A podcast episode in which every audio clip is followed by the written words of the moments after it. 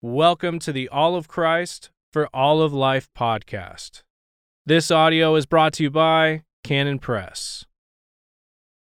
This week, you will hear the first few chapters of Dr. Gordon Wilson's A Different Shade of Green, a biblical approach to environmentalism and the Dominion Mandate. If you'd like to hear the rest of this book, you can find it exclusively on the Canon app. Part 1 Biblical Reasons for Wise Dominion.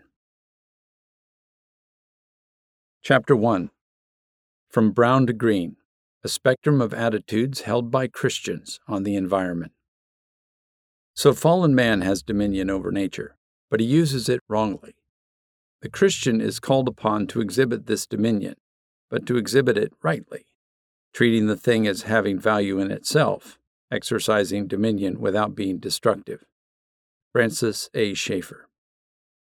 As the outdoor humorist Patrick McManus once wrote, very aptly, I might add, everyone now points firmly and with great authority in a different direction. The most forceful personality in the group gets his way. The most forceful personality usually turns out to rank on intelligence scales somewhere between sage hens and bowling balls. This quote was referring to a group of people in the woods deciding which direction to look for the car and then getting lost. But it also applies remarkably well to many environmental policymakers we see today. Environmental policies are often not formulated by thinkers. They are formulated by forceful personalities who have a knack for saying what itching ears want to hear in order to gain political influence. This is true regarding the environment or anything else. We Christians are too often tossed to and fro by winds of doctrine issuing from leaders in the secular green agenda and reactionaries against them.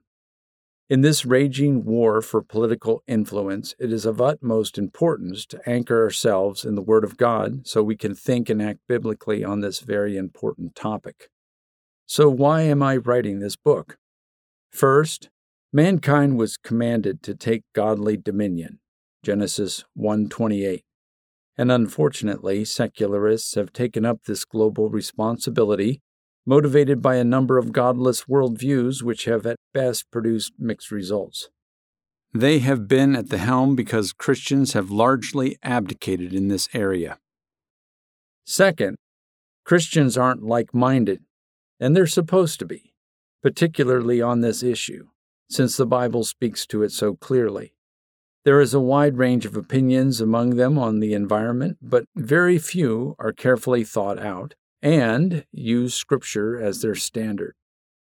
Often people default to some opinion handed down to them by a very opinionated Christian friend or parent, and that opinion isn't necessarily biblical. Third, there is a huge amount of wonderful biodiversity God created that needs godly dominion. Unfortunately, many Christians are indifferent or apathetic towards nature and biological diversity, and have a wrong headed understanding of the Dominion Mandate. As a biologist, I have an MS in entomology and a PhD in environmental science and public policy, in which I study the reproductive ecology of the eastern box turtle. I've done lab research in molecular genetics of bacteria and field research in plant science. In short, I have worked in a variety of subdisciplines in biology and have taught a broad array of biology courses for about 30 years. In addition, as a Christian, I have spent a lot of time studying what the Scripture teaches us on this very important matter. I don't want to follow green fads, but neither do I want to fall off the other side of the boat and reject everything that extreme environmentalists hold dear. The earth is the Lord's and the fullness thereof. Psalm 24 1. Environmentalists didn't create the earth or the life on it, and they certainly don't own it. I want God's people to reflect on how He views His own creation and how the Dominion mandate should be carried out in these modern times where our technological power can be used for great good or great evil towards the living creation. This is a daunting task, but it can be accomplished if we are humble and eager to learn. I realize it is hard for many to jettison dearly held assumptions, but if we become convinced that they don't line up with Scripture, it is time to give them the boot. I also hope that this book will help you see the living creation through new eyes. Consider the terms creation and the environment. It's funny how the name attached to our surroundings can change how we value it. Our environment is part of the creation, but using the word environment makes it sound like it is the realm and responsibility of secular environmentalists. However, since God made it, and we are his heirs, we should be the ones who exercise our authority over it. As a Christian biologist who is very keen about God's living creation, it is no wonder I've come across a range of opinions, or lack thereof, on environmental issues. So, before I delve into this thorny topic and attempt to lay out a biblically defensible position of how we should view and care for this immense gift from God, I want to first lay out a range of stereotypes held by Christians on the vast topic of the environment. None of these extremes appear to have arisen from careful, thoughtful Bible study. I don't hope to cover every possible view, but you'll get a notion of the broad spectrum of opinions bandied about in Christian circles. This current state of affairs won't do. The universal church is a far cry away from being like minded on the environment and every other conceivable topic. Nevertheless, our Lord's command to be like minded still stands. Philippians 2 2 and 1 Peter 3 8. Christian stereotypes on the environment. 1. Anti green Andy. His position is held primarily in his gut, not in his head. His beliefs are embedded in a deep personal conviction of mankind's dominion over creation, private property rights, and American individualism. He believes that God made us in his image and put us in charge over all creation Therefore, we are to fill it up with us, using or discarding whatever is in our way. We should develop, consume, exploit the earth's resources with little to no concern for cultivating and beautifying them for future generations, such that they thrive and become more glorious under our care.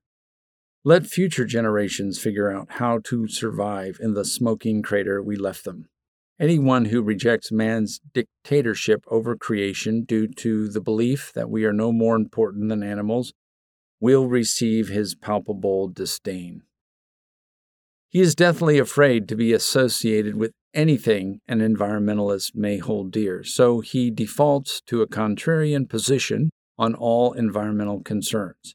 He sees their silly excesses, spin of the data, wrong headed thinking, and ridiculous, heavy handed governmental regulations, but doesn't want to bother distinguishing baby from bathwater. 2. Premill Pete.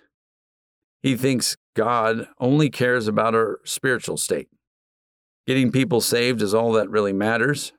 He thinks our bodies are necessary to hand out gospel tracts, and our living environment is God's temporary provision to keep our earthly tents propped up while we evangelize during our fleeting tenure on earth. There is no need to concern ourselves with the state of the physical creation because in the end it's all going to burn with fervent heat. 2 Peter 3:10. Probably sooner rather than later. We just need to get people saved before the rapture. Once we're off this rock, we can live forever in our heavenly dwellings. Apathetic April. She hasn't really thought about it much. She just exists, eats, sleeps, works, Facebooks, watches movies, and goes to church. She has a vague notion that we are to be good stewards. Heck, if she knows what that means. Recycle? 4. Green Greta. She claims that Christians are supposed to be good stewards. That means uber green. Everything she eats is 100% organic and gluten free. GMOs are from the pit of hell. She recycles every conceivable thing. She's a global warming alarmist and therefore is guilt ridden about exhaling CO2 and driving her car. She attempts to atone for her carbon footprint sins by acquiring eco indulgences. They include driving a hybrid car, shopping at the co op, walking to work when she is not late, and taking quick, lukewarm showers. She also plans to have 1.7 kids. She loves fair trade because it's fair, and it's not nice to be unfair. She voted for Obama because he's green, and that's cool. She gets more upset at the death of endangered animals than abortion because endangered animals are rare and people aren't. There are many other positions that fall between these exaggerated stereotypes. Now you might be saying to yourself, Gordon, you might be wrong too. I freely acknowledge that possibility. However, I have spent my career studying these issues as they relate to the Bible and to biology and to the environmental movement at large. So read what I have to say and evaluate my application of Scripture, like the Bereans, Acts 17:11. In case you still think I'm stereotyping unfairly, let me mention just a few real life examples, and rest assured that I've met people like this face to face. I'm sure you have too. Anti Green Andy. You couldn't ask for a better anti green Andy than Ann Coulter. As she said on live TV, God gave us the earth. We have dominion over the plants, the animals, the trees. God said, Earth is yours. Take it, rape it, it's yours. The pre mill Pete approach is perfectly summarized by the folks at the Rapture Ready website. I can only ask where the Bible even hints that saving the whales and fighting global warming are part of the Great Commission. Dealing with environmental problems needs to be left to the politicians. If the world is going to be dissolved, there is no need for us to become too attached to it.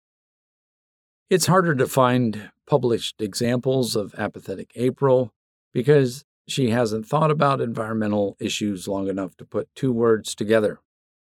But apathy about the environment has reached record highs in the past few years, according to Gallup. You can confirm this by asking your cubicle neighbor how often he thinks about stewarding the environment. Greta Greens are everywhere as well because it's the cool and funded opinion to have. The very progressive religion and culture writer, Jonathan Merritt, is a perfect example as he got a book deal out of his opinions. God is green. The idea seems bizarre, almost trivial, yet I'm as sure of that statement as I am that 2 plus 2 is 4, and the mixing of red and yellow makes orange. I don't want to guilt trip anyone. I want to encourage each of us to see where we fall on this spectrum and then ask ourselves honestly whether our opinion is formed from a mishmash of opinions handed down from friends and foes, or whether it is a position solidly grounded in Scripture and good science. This requires careful thought and a love for the truth. Ideas that conform to Scripture should be kept and fine tuned according to the Bible. Ideas that don't measure up to Scripture or Scientific scrutiny must be discarded regardless of how near and dear they are to us. Much of what scientists say isn't factual at all. Often it is their opinions based on highly tenuous assumptions riding on the ethos of their scientific credentials. Being a part of the scientific community for so long, I have developed a knack for seeing a hidden, or not so hidden, agenda and knowing when scientists are really on thin ice. When this is the case, I trust them about as far as I can throw their hybrid car.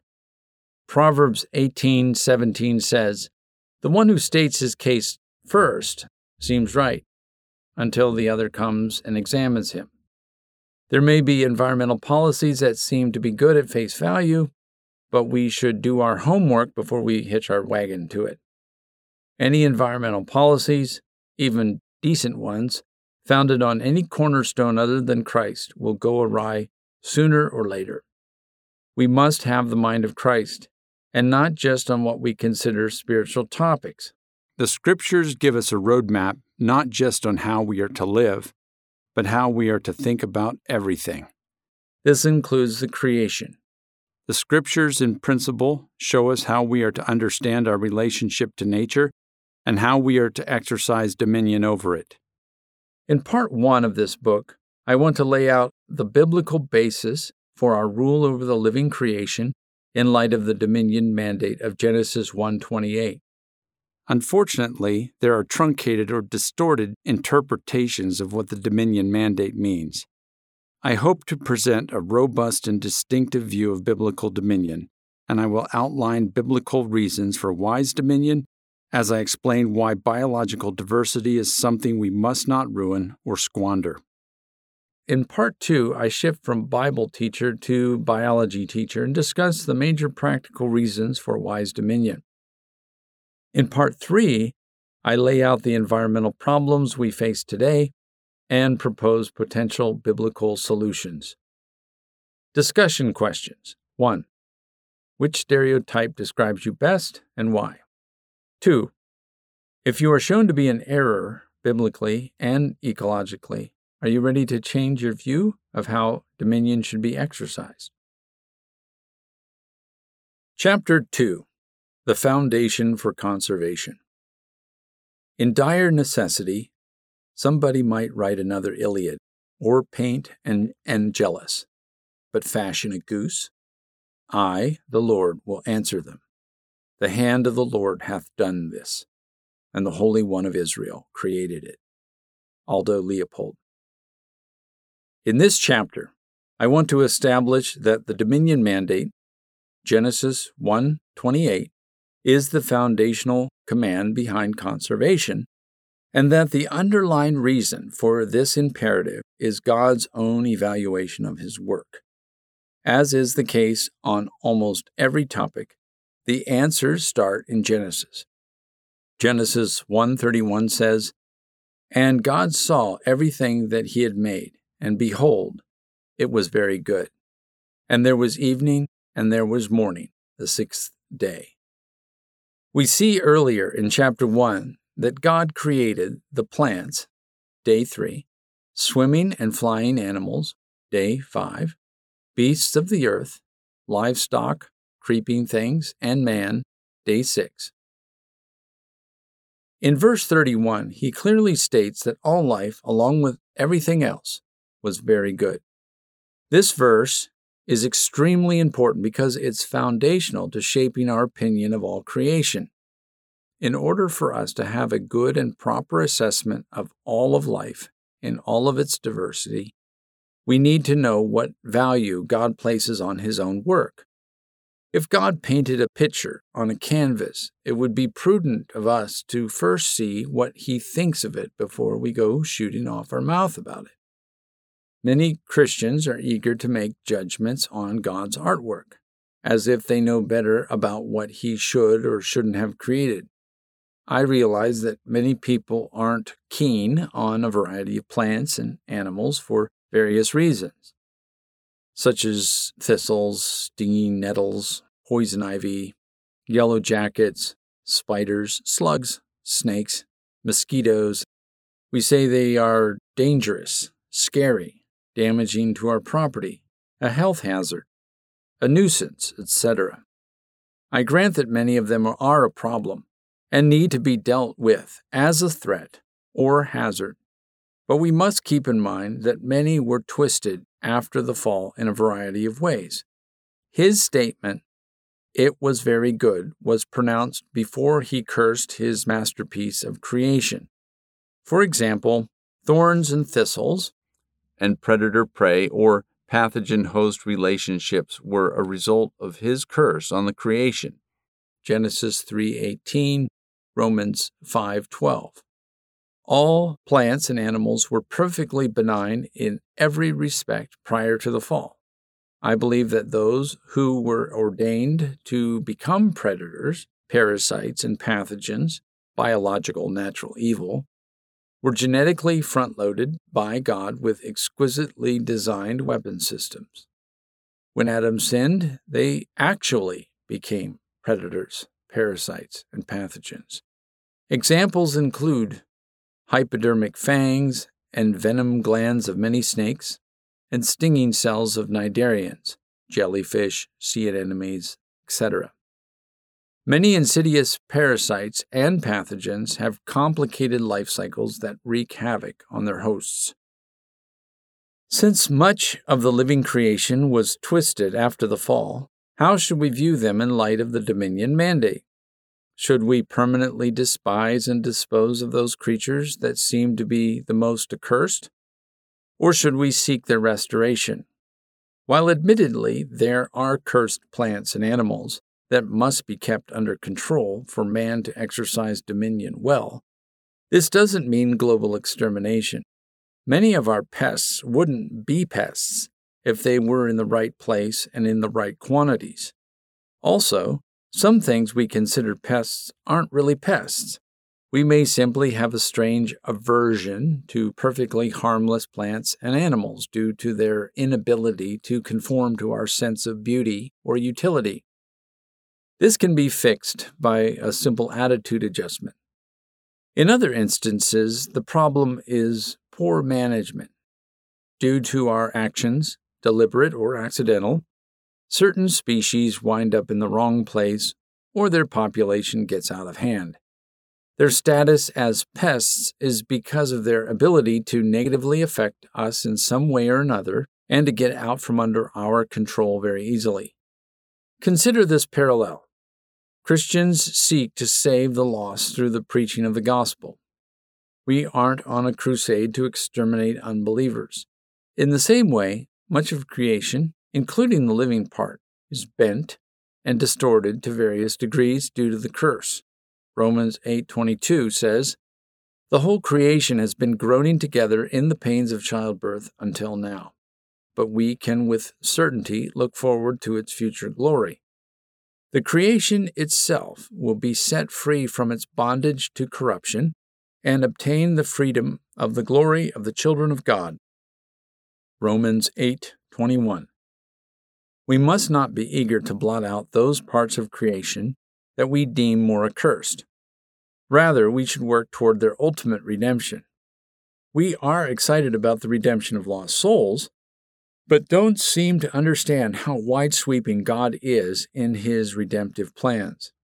Remember, the creation itself will be set free from its bondage to corruption. Let's think God's lavish and merciful thoughts after him rather than in our own stingy categories. Many secularists are desperately eager to come up with reasons to save this or that species from extinction. Often, the value of an endangered or threatened plant or animal is exaggerated.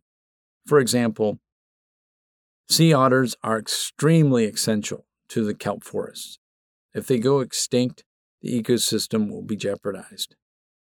American ginseng has many medicinal uses. Without it, many people will suffer. Some endangered tropical frogs are an attraction for ecotourism. Without them, the industry will decline, along with the emotional well being of nature lovers. Many wild animals and plants are essential to certain religious ceremonies. Without them, their religious practices will be hindered, and so on.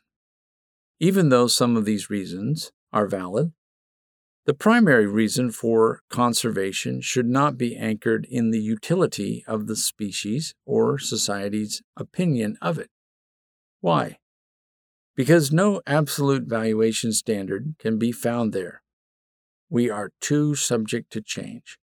Conservationists are zealous to come up with compelling ecological, aesthetic, utilitarian or sociological reasons to elevate its value in the eyes of the public. They feel they probably won't get enough buy in unless they sensationalize the importance of this or that ecosystem or species. I don't dispute that many habitats and species have untold and undiscovered value for the welfare of mankind, either directly or indirectly. I also think we should continue to explore and unveil the hidden treasures that God's living creation has for us and for the creation as a whole. But if we at present don't happen to have a comprehensive list of ways a particular species is valuable, that doesn't mean it's without value. In such cases, the value of creatures has become too dependent on man's opinion. It's all about getting each species to win a popularity contest. If a particular species' future in some way hinges on whether we give it a thumbs up or a thumbs down, conservationists will go on a tireless crusade to persuade the masses to give it a thumbs up. In other words, if a threatened or an endangered species needs our help, conservationists must attempt to justify its existence by showing how beneficial it is to humanity in some way or another. This is relatively easy if the species is big, cute, and furry, like the giant panda bear. It's a totally different ballgame if the animal in question is a small, boring brown and gray moth no one even knows exists, or some despised venomous snake, like the Russell's viper, responsible for thousands of deaths each year, or the gray wolf, that is considered by hunters and ranchers to be a scourge to big game and cattle.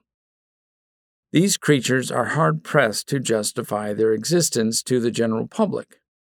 Yes, certain biological or conservation societies may value them for ecological, aesthetic, or scientific reasons, but these reasons aren't taken very seriously by the lay community who despise them and don't really grasp their ecological significance. I think snakes are amazing and beautiful, but I can talk until I'm blue in the face to people who hate snakes. My argumentation may be fierce and lucid, but I won't prevail on them a bit. Though I enjoy winning converts to my snake fan club, my opinion isn't what matters. What matters is what God proclaimed after day six. We might not think this or that creature is particularly useful, particularly pretty, particularly interesting. We might not know it even exists. But we do know it has absolute value simply because God made it and said it was good. Someone might object by saying that after the fall, certain creatures cease to be good. Regardless, the Dominion mandate still stands. Good management and pest control, yes. Extermination unto extinction? No. Wise Dominion seeks to restrain problematic pests, but the ultimate goal should be to redeem and restore them. In short, for the Christian, plant and animal species need not justify their existence to us by having some obvious list of humanitarian benefits they can bestow on society nor do they need to have some mysterious ecological trait that enhances some ecosystem in some subtle way, which they probably do. Neither should it require an advocate to ceaselessly champion their rightful place on earth. Their value is intrinsic and divinely granted at creation. It is not dependent on our attitude toward them. Their innate value and written charter for existence are in the words spoken in Genesis.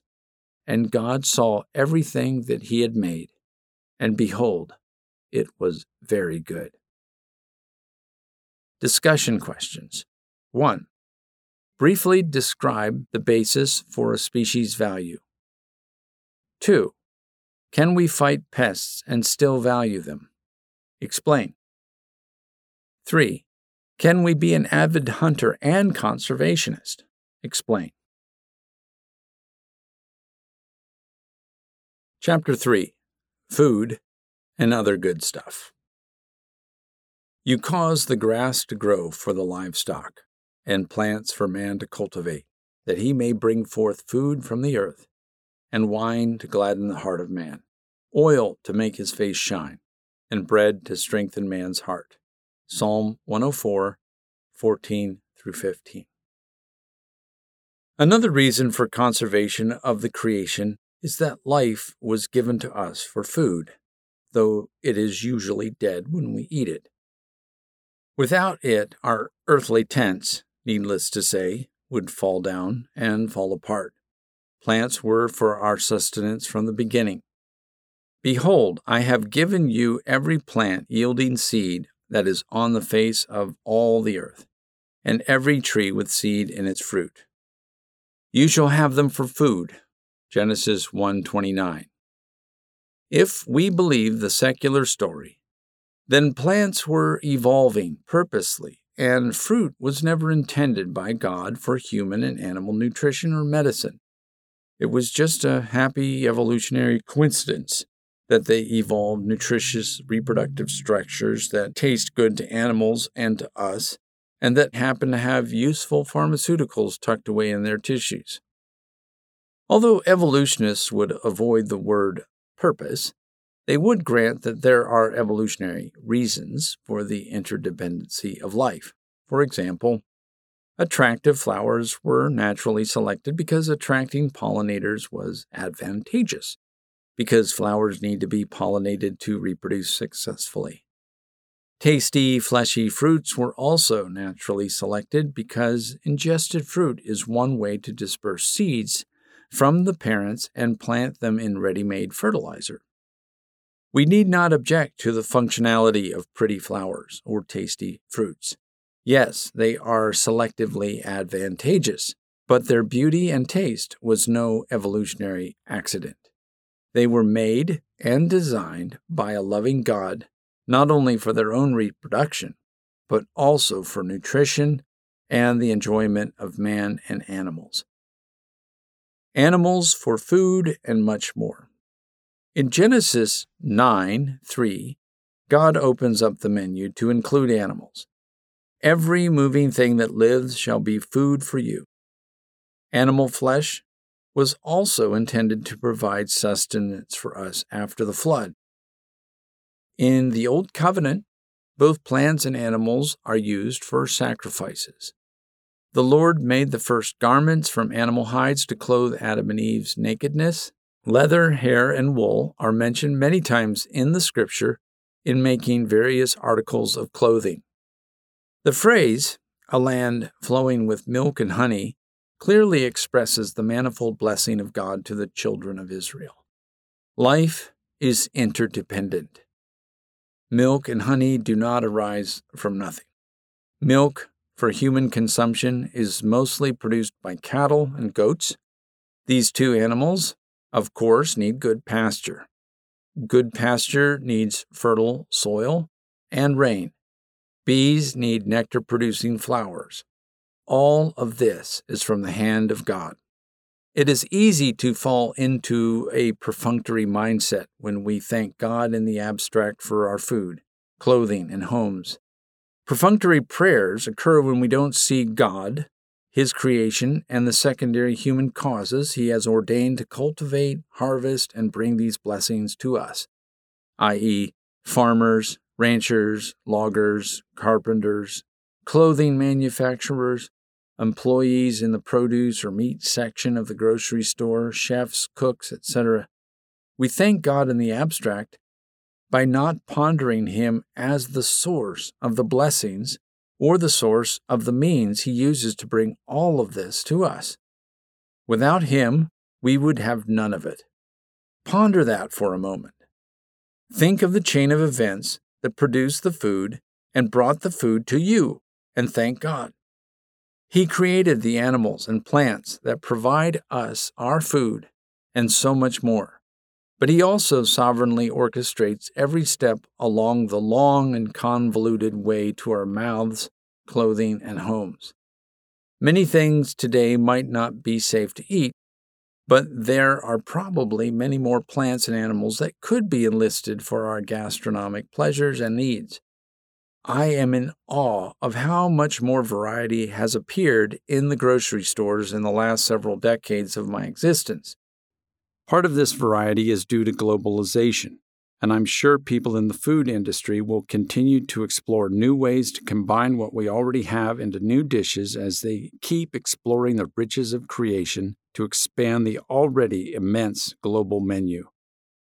When people like the taste of something, a demand for it arises, and supply attempts to meet that demand.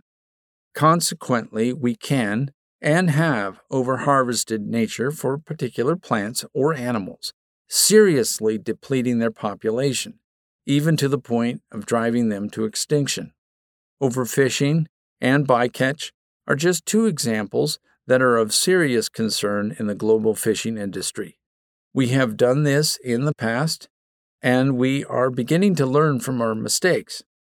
Many nations are becoming increasingly aware of the concept of sustainability and are seeking to implement it in food production through the farming and husbandry of plants and animals that we like or need. Happily, this takes the pressure off the wild populations that can be depleted, extirpated, or driven to extinction. You might be wondering why I'm bringing all of this up. Of course, we eat fruit and wear leather and have homes made of wood. Of course, a lot of pharmaceuticals are plant derived. Why make a point of it if it's so obvious? My point is to show from Scripture that our use of these things is part of God's purpose. It is true that humans are clever. They figured out how to use plant and animal products in countless ways, but God made those living resources and made us clever. This is important to point out because we quickly start taking these blessings for granted. Also, when tens of millions of people like something a lot, there is a big demand for it, and certain people try to meet that demand by cultivating it or harvesting it from the wild. If the latter occurs, then overharvesting can threaten or endanger the plant or animal. We need reminders that when we eat plants, use plant derived pharmaceuticals as medicine, eat bacon or burgers, wear leather boots and belts, enjoy our cotton and linen clothing, and relax in the coziness of our homes. God intended all of those uses from the very beginning.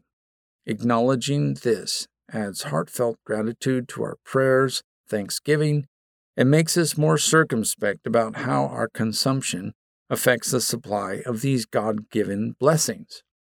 Remember that greed for stuff or money can easily lead to overharvest or wanton slaughter of these living resources. Prudent and thankful consumption will be blessed. Discussion questions. List five ways plants were used in the Bible other than food. 2. List five ways animals were used in the Bible other than food. 3. What should be our response to these manifold uses? How can we nurture this response?